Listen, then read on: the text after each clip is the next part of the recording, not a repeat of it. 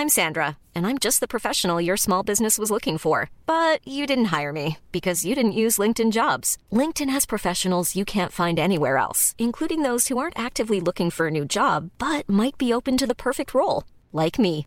In a given month, over 70% of LinkedIn users don't visit other leading job sites. So if you're not looking on LinkedIn, you'll miss out on great candidates like Sandra. Start hiring professionals like a professional. Post your free job on linkedin.com/people today.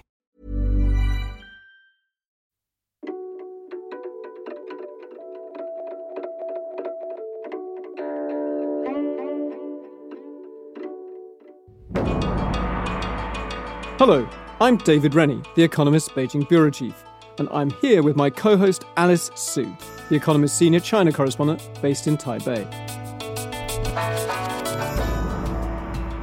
This week, we're talking about a wave of repression that is being directed at civil society groups that for the past decade have been allowed to support and campaign for LGBT people in China. We're asking are these groups being closed down because the Communist Party wants to roll back the clock and make homosexuality criminal a quarter century after it was legalized in China? Or is this actually about politics more than it's about sex? This is Drum Tower. From The Economist.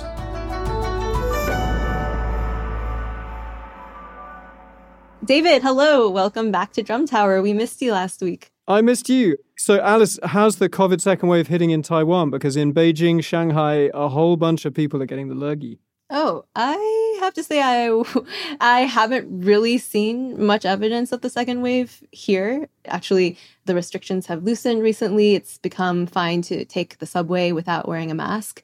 So, if there's a second wave, I'll have to dig a bit to figure out what's going on. You know, the weirdest thing is that China's big cities, they're doing the same. Like, there's no controls, there's no testing, there's no masks, but lots and lots of people are getting a second dose of COVID, or in some cases, old people their first dose. And they are not vaccinating old people. There's just nothing going on. No boosters, no nothing. It is a very, very strange situation. But that's not what we're talking about this week. We are talking about a wave of a different sort, a wave of really nasty repression. And some of the gay rights groups that I'm sure you and I have interviewed over the years are just being closed down one by one. And the latest one, the Beijing LGBT Center, which is such a big landmark in the nation's capital, so the most sensitive place, and that closed on May the 15th, citing forces beyond its control. Yeah, I read about that in the news, and I have to say, first of all, it was really sad. And secondly, it was so striking to me because that happened last week, right? But the very next day here in Taiwan, there was this landmark change in the Taiwanese laws where same sex couples were given the right to adopt children for the first time. And so just reading those two pieces of news together, it did make me feel very much again like two sides of the strait are going in opposite directions. Absolutely. The center that we're talking about, the Beijing LGBT Center, what did it used to do? It may surprise some listeners that, you know, this is a one party state. It has secret police. It has absolutely no tolerance for dissent. But for the last decade and a half, there has been room for groups to say, you know, under Chinese law, we have some rights. Under Chinese law, you know, we should be allowed to go to court. And so that center that just closed down, one of their biggest successes came in 2014 when a really brave gay activist went undercover and went to this clinic that promised to convert people from being gay and make them straight with electroshock therapy. And he went through this horrible experience. And then they came out and they sued in a Beijing law court this clinic for false advertising, and they won the case. And so that was a really interesting example of that kind of. It wasn't a golden era, frankly, but there were ways where you could use China's law to try and demand some rights. And those kinds of groups, those advocacy groups, those legal aid groups working with creative and good lawyers, those are the ones who seem to be uh, closing one after the other. But at the same time, as those rights groups are closing down, the public space for the LGBT community is also shrinking, right? I mean, I recall that there used to be pride celebrations actually every year in Shanghai, and, and that has stopped. And community spaces where people used to get together, you know, are are there still kind of, you know, movie screenings and those types of group events happening? Just places for people to be together and to express their gender as they like. So, Alice, you're absolutely right. If we're going to talk about the fate of the gay rights movement, we need to talk about gay people and we need to talk about the rights movement, civil society. So let's start with reality for gay people. So I remember my own kind of observation as a foreigner, blundering around China as a journalist. When I was first posted to Beijing in 2000, I remember this amazing meeting where a visiting British government minister came to the British embassy to brief us reporters. She had just had a meeting with the Chinese health minister who told her, because they were talking about HIV, that there were no gay men in China. Mm. Interesting. The minister, who was kind of cool, said, and I bet him a hundred quid there are, and he didn't take me up on the bet. but, you know, that's 2000, right? Total denial, this idea that homosexuality is basically a foreign plague that's, you know, nothing to do with China's tradition. By 2019, my second posting, if you are in a big city, there's gay bars, there's gay clubs, there's gay dating apps, which are legal. Mm-hmm. I just want to cycle back for a moment because you've just taken us through the way that social acceptance towards the gay community has really changed and really opened up. But actually, in China, the formal classification of what it means to be gay has also changed, right? So up until 1997, homosexuality was actually a crime.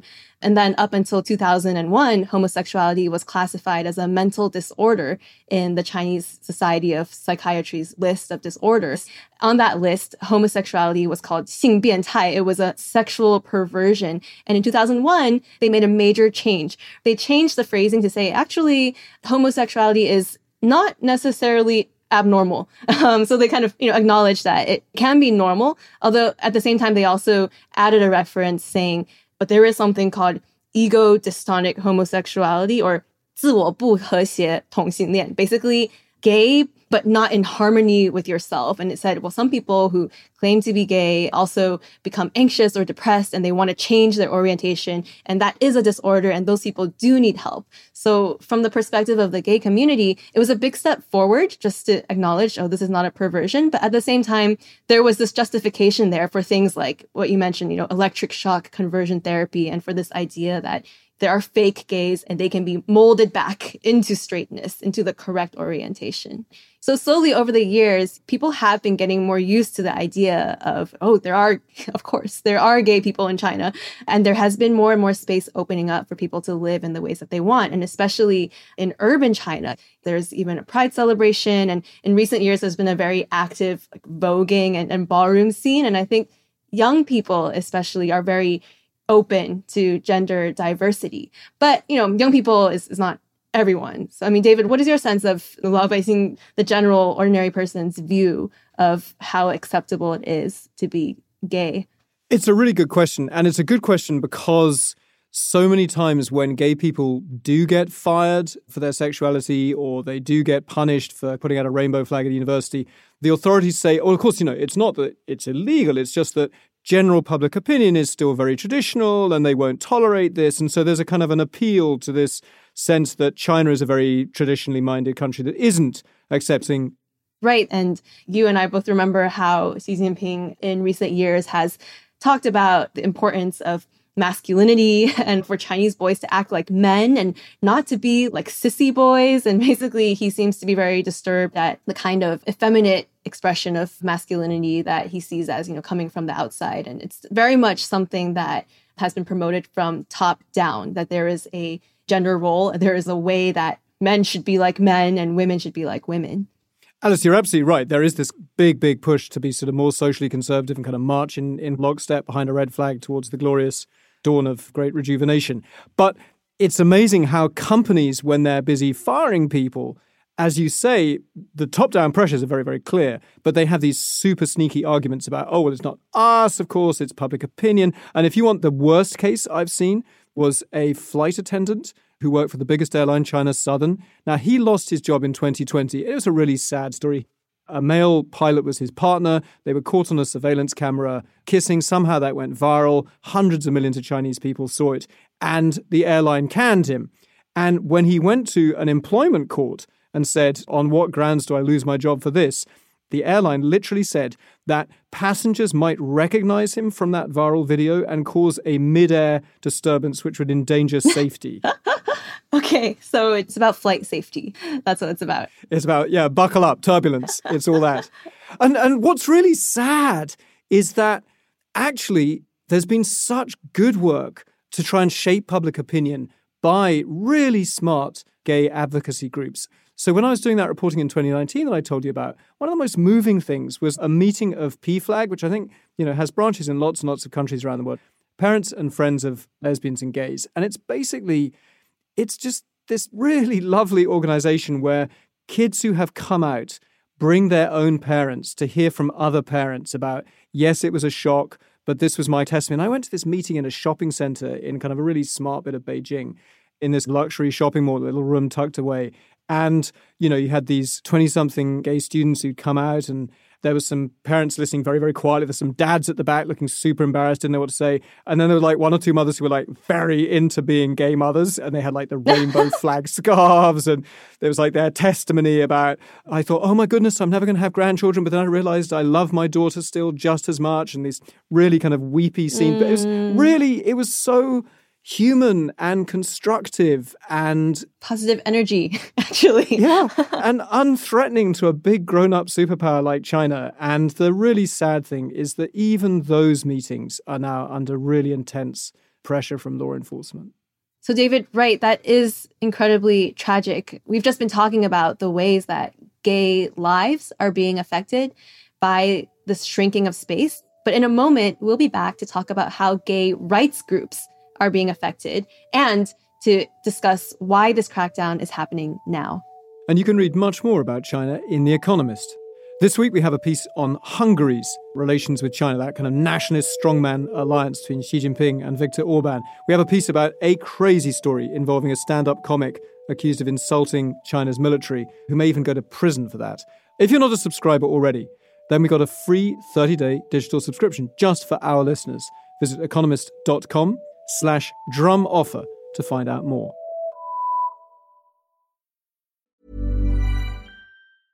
I'm Sandra, and I'm just the professional your small business was looking for. But you didn't hire me because you didn't use LinkedIn jobs. LinkedIn has professionals you can't find anywhere else, including those who aren't actively looking for a new job, but might be open to the perfect role, like me. In a given month, over 70% of LinkedIn users don't visit other leading job sites. So if you're not looking on LinkedIn, you'll miss out on great candidates like Sandra. Start hiring professionals like a professional. Post your free job on linkedin.com/people today.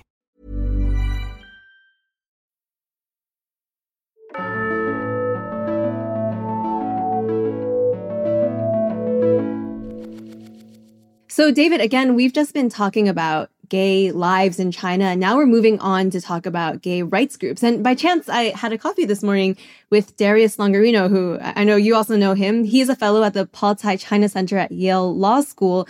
And for many years, he has been working with Chinese LGBT rights groups, trying to advance their rights through litigation. And this morning, I actually recorded him for a bit since I knew we were doing this podcast. We were sitting in a park, so you can hear like some birds in the background. But he was telling me about what used to be possible, you know, as recently as 2016, when the first marriage equality case came up in Chinese courts. So, wow, so 2016, there were people trying to have a court case about gay marriage? Yeah, that's right. And it was actually in Changsha, there was a gay couple who tried to register their marriage and they were rejected. And then they decided to sue the Civil Affairs Bureau for it. And actually, this is the first time same sex marriage came up in a Chinese court. And it actually had a lot of coverage, including by state media. People's Daily tweeted a photo of the two men holding hands. And it's a big deal that the court accepted the case, right? That itself is a big deal. Yeah, exactly. I mean, of course, they lost. Spoiler alert. Yeah, but it was still something that created a lot of public discussion. And here's Darius telling us about it. Hundreds of people came to the courthouse, and the court itself actually provided a courtroom that let maybe 100 people be able to sit and like watch the case, and other people were able to gather outside and had a sort of carnival like atmosphere. And even though I imagine the lawyers in that case knew that they we're not going to win that case. It was an opportunity to articulate the sort of hopes of the community in keeping with the existing legal framework, just reinterpreting it differently, and then creating discussion around that. That with time, you could create enough momentum that it would actually have a change. It might take a long period of time. Um, it's such a nostalgia trip to hear kind of people talking about legal avenues using China's own laws.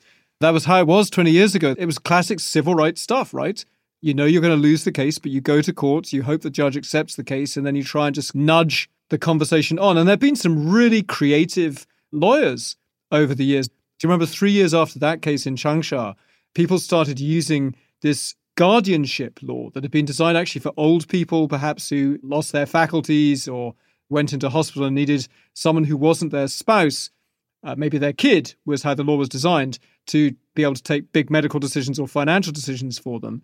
And around 2019, there was a bunch of gay couples in China who started to try and register each other as a kind of first baby step towards gay marriage. Not a spouse, but a guardian. So at least some kind of recognition that you have a connection to each other. Yeah, and there was a real reason for this because there's some really sad cases of there was a lesbian couple who lived together for decades, and then one of them died, and the the other one's family just kind of rolled in and took the apartment and all the money and said, you know, you don't exist, you have no legal standing at all. And so there was a real desire to at least, as people start to get old together, what do you do about, you know, if one of them goes into hospital, who's the next of kin? If they have a big operation, it was that kind of very basic civil rights. And remember the whole debate about the civil code, which was going to have new regulations around marriage, also 2019. Yeah, that's right. Actually, Darius brought that up too. He was saying how these LGBT rights groups, they were really able to mobilize the public. So that year in 2019, they got over 180,000 people to submit comments to legislators saying, you know, we want to have same sex marriage recognized. And he told me people were even writing their personal stories and sending photos of themselves with their partners, or parents were sending photos of themselves with their children, and basically just speaking up and saying, like, we really care about this. This is something that we want to change. And, and that really shows the organizing power of the LGBT rights community. Organization and the real courage of gay people in China, because this was an online site where, as China's legislators discussed this new civil code, citizens, if they were willing to use their real names and their Chinese identity card numbers, could make an official comment about what they thought the code should do. And so there was this campaign, as you say, Alice, nearly 200,000 people signed up. And they weren't demanding gay marriage. What they were saying was that where the law referred to husbands and wives, it should talk about spouses. So the idea was that by making it gender neutral, and then people could explain why they thought that would be a good thing because one day China should have gay marriage. And we actually saw Back in 2019, the National People's Congress, one of their spokesmen from the Legal Affairs Commission, acknowledged this wave of people who had made these comments in support of gay marriage. Right. This is one of the main points that Darius was telling me. It's not that gay rights groups are no longer pursuing impact litigation. There are still cases happening right now. Like there's two students at Tsinghua University who are punished for putting up rainbow flags on the campus university market. And they are now, you know, suing the Ministry of Education because of that. But the problem is that these days when these cases happen they're immediately censored so nobody knows about them and nobody talks about them and so the way he said it was now there's just litigation and no impact. And do you want to know something really cynical about the censorship machine? So this year in February, there was a United Nations rights hearing overseas, and China sent diplomats and legal officials to say that China doesn't discriminate against gay people. And they actually used the example of that 2019 civil code discussion and all of those people who were allowed to put comments and submit them in favor of same sex marriage. And the Chinese officials sitting at this United Nations meeting abroad said, You see, we have free speech, we have democracy, we don't discriminate against gay people. And here's the really cynical thing that was for the consumption of the United Nations hearing abroad, not reported inside China. And the main legal advocacy group that organized all of those people to comment back in 2019, LGBT Rights Advocacy China, was closed down by the authorities in a really gruesome way in 2021. So, abroad, Chinese diplomats, proud as you like of their tolerance and openness to things like gay marriage. Back in China, no one hears about it, and the groups that try and work on these issues are being closed down one after the other. So, David, why do you think this crackdown has intensified? You know, why are these groups being shut down now if they were able to operate in a gray area for such a long time? So, Alice, that's a really good question. So, I spoke to some activists this week, actually, both of them abroad now, who have been interrogated by Chinese police and who've had their groups closed down to ask them in those meetings with Chinese law enforcement, what were they talking about? Were they saying, you know, you people are kind of endangering the morality of society, or it's a political problem? And what was unbelievably clear was that in every time they were summoned in to have tea at the police station or questioned or had their events kind of challenged, it was about national security and particularly this idea that any minority, and in this case it was gay rights groups, but it could be feminists, it could be ethnic minorities, any minority is going to be used as a tool by hostile foreign forces like America to attack China. That was what the police kept talking about time and again. Yeah, so it's not so much about their actual sexual orientation. It's not about them being gay, but it's about you are forming a group that could be used by outside forces. Absolutely. And it's such a trap for these groups, right? Because as the space shrank and shrank, if you wanted to hold, say, a film screening for gay students, as it became harder to have those on campus, what did you do? You went to a European embassy or to a consulate or to a cultural center because they would host your event. And then you have the police summoning you and saying, why are you consorting with foreign embassies? They're clearly trying to attack China and make China look bad. I spoke to a guy called Raymond Phang. He was the co founder of Shanghai Pride. There's pride groups all over the world, right? Their idea is just kind of celebrations and parties. They tried to be as non political as possible. But even that group closed itself down in 2020. And I talked to him about his encounters with the police. In our conversations, it's mostly is it foreign influence? Will there be a political statement? They are concerned if any ambassadors are going to say anything. Is there going to be a Hong Kong element in it? Is there going to be a Taiwan element in it? So, of course, from a security perspective, there's this fear of hostile foreign forces infiltrating Chinese society through these groups. I'm wondering, David, is there also a demographic angle? We see Xi Jinping talking about gender roles, and we also see the Chinese government promoting this new era marriage culture and childbirth culture, telling people to have babies. You know, is there a hostility there to gay people because, oh, they're not going to be part of the national goals to boost population growth? There absolutely is. And in fact, I recommend, you know, Darius Longarino, who you spoke to in the park, he has a great Twitter feed where he just constantly posts these, you know, oh, just jaw dropping, you know, some piece by an academic from a state run think tank or some official media explaining why they banned effeminate actors from TV. And now you'll see it's because China's trying to have everyone have three babies and we need to, you know, make babies for the motherland and it's going to lead kind of people astray. Raymond Phang, the co founder of Shanghai Pride, I asked him if that came up in his conversations with the police. He made this really good point. He goes, okay, well, if you're worried about having too few children in China, then let gay couples have children because plenty of gay couples would like to either have their own children or adopt children, but China won't go there. So, gay couples in a parallel, more tolerant universe could actually help the Chinese government with the population. Yeah, I mean, as ever, you know, that's a very clever way of putting things. And I recognize that that's how a lot of Chinese civil society has worked in the past, right? It's like they try to seek progress by framing what they want in terms of the party's own goals. So it's like, oh, you want harmony and stability and families and babies. So recognize our families and we can contribute to those goals. Or, you know, you're worried about stability, then we can help make society more stable by helping people and, and addressing their needs.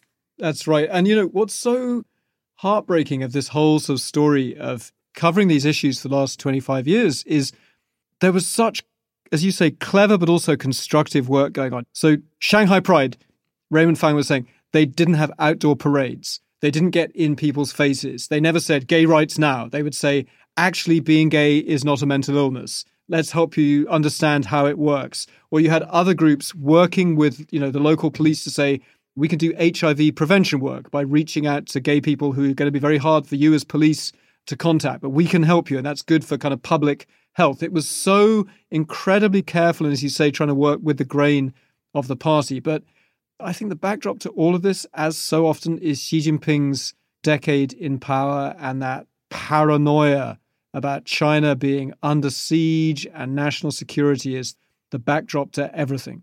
Right. And Xi Jinping's China, when the authorities are so paranoid and fixated on national security, minorities become a threat, right? That's right. One way to understand communist China under Xi Jinping is it's a giant utilitarian experiment. Everything is run in the name of delivering benefits to the decent majority, the patriotic majority, the majority that listens to the party. And in that context, minorities saying, well, hang on, under Chinese law, we have some rights here, that becomes a source of instability and that makes them potentially tools that foreigners, that the Americans, that the West can use to try and divide and hold China down. And that's not just me talking. You know, you've seen some really senior Chinese securocrats using exactly this language. There's a really brilliant essay that Jeremy Barmé, the Australian sinologist, recently reissued that was written actually back at the very beginning of the Xi era by a guy called Yuan Peng, who's now really senior at the Ministry of State Security. Back then, he was an America expert at a government think tank. And he talks about the five groups that America would try and use to infiltrate China from the bottom up. And some of them were predictable, like dissidents, human rights lawyers, underground Christians, and other religious groups. But then he just chucked into his list ruoshi qunti, this idea of like vulnerable groups. So, you know, this could be people who, through no fault of their own, are vulnerable because they're a, a minority or they're disabled or they're otherwise kind of marginalized. And in the view of this essay written by this senior state security guy, that makes them a danger to China because the foreigners will try to use them. So you see that to be a marginalized, unhappy minority in China doesn't make you the object of the party's compassion. It means you are a threat and the police will be on their way round to talk to you. Yeah, that's right. And in the past, civil society used to say, well, these minorities, they have all these needs and we need to empower them. And that's going to help make China more harmonious. It's going to help with social stability. But nowadays, under Xi, his answer is to see minorities as a threat and as a target for control. Thank you to everyone who's been emailing us. And remember, you can always send us messages at drum at economist.com. Thank you for listening to Drum Tower. We'll be back next week. Our editor is Poppy Sebag Montefiore, and she produced this episode with Alicia Burrell and Barclay Bram. Sound design is by Tingly Lim, and our music was composed by Jocelyn Tan. The executive producer is Jason Palmer.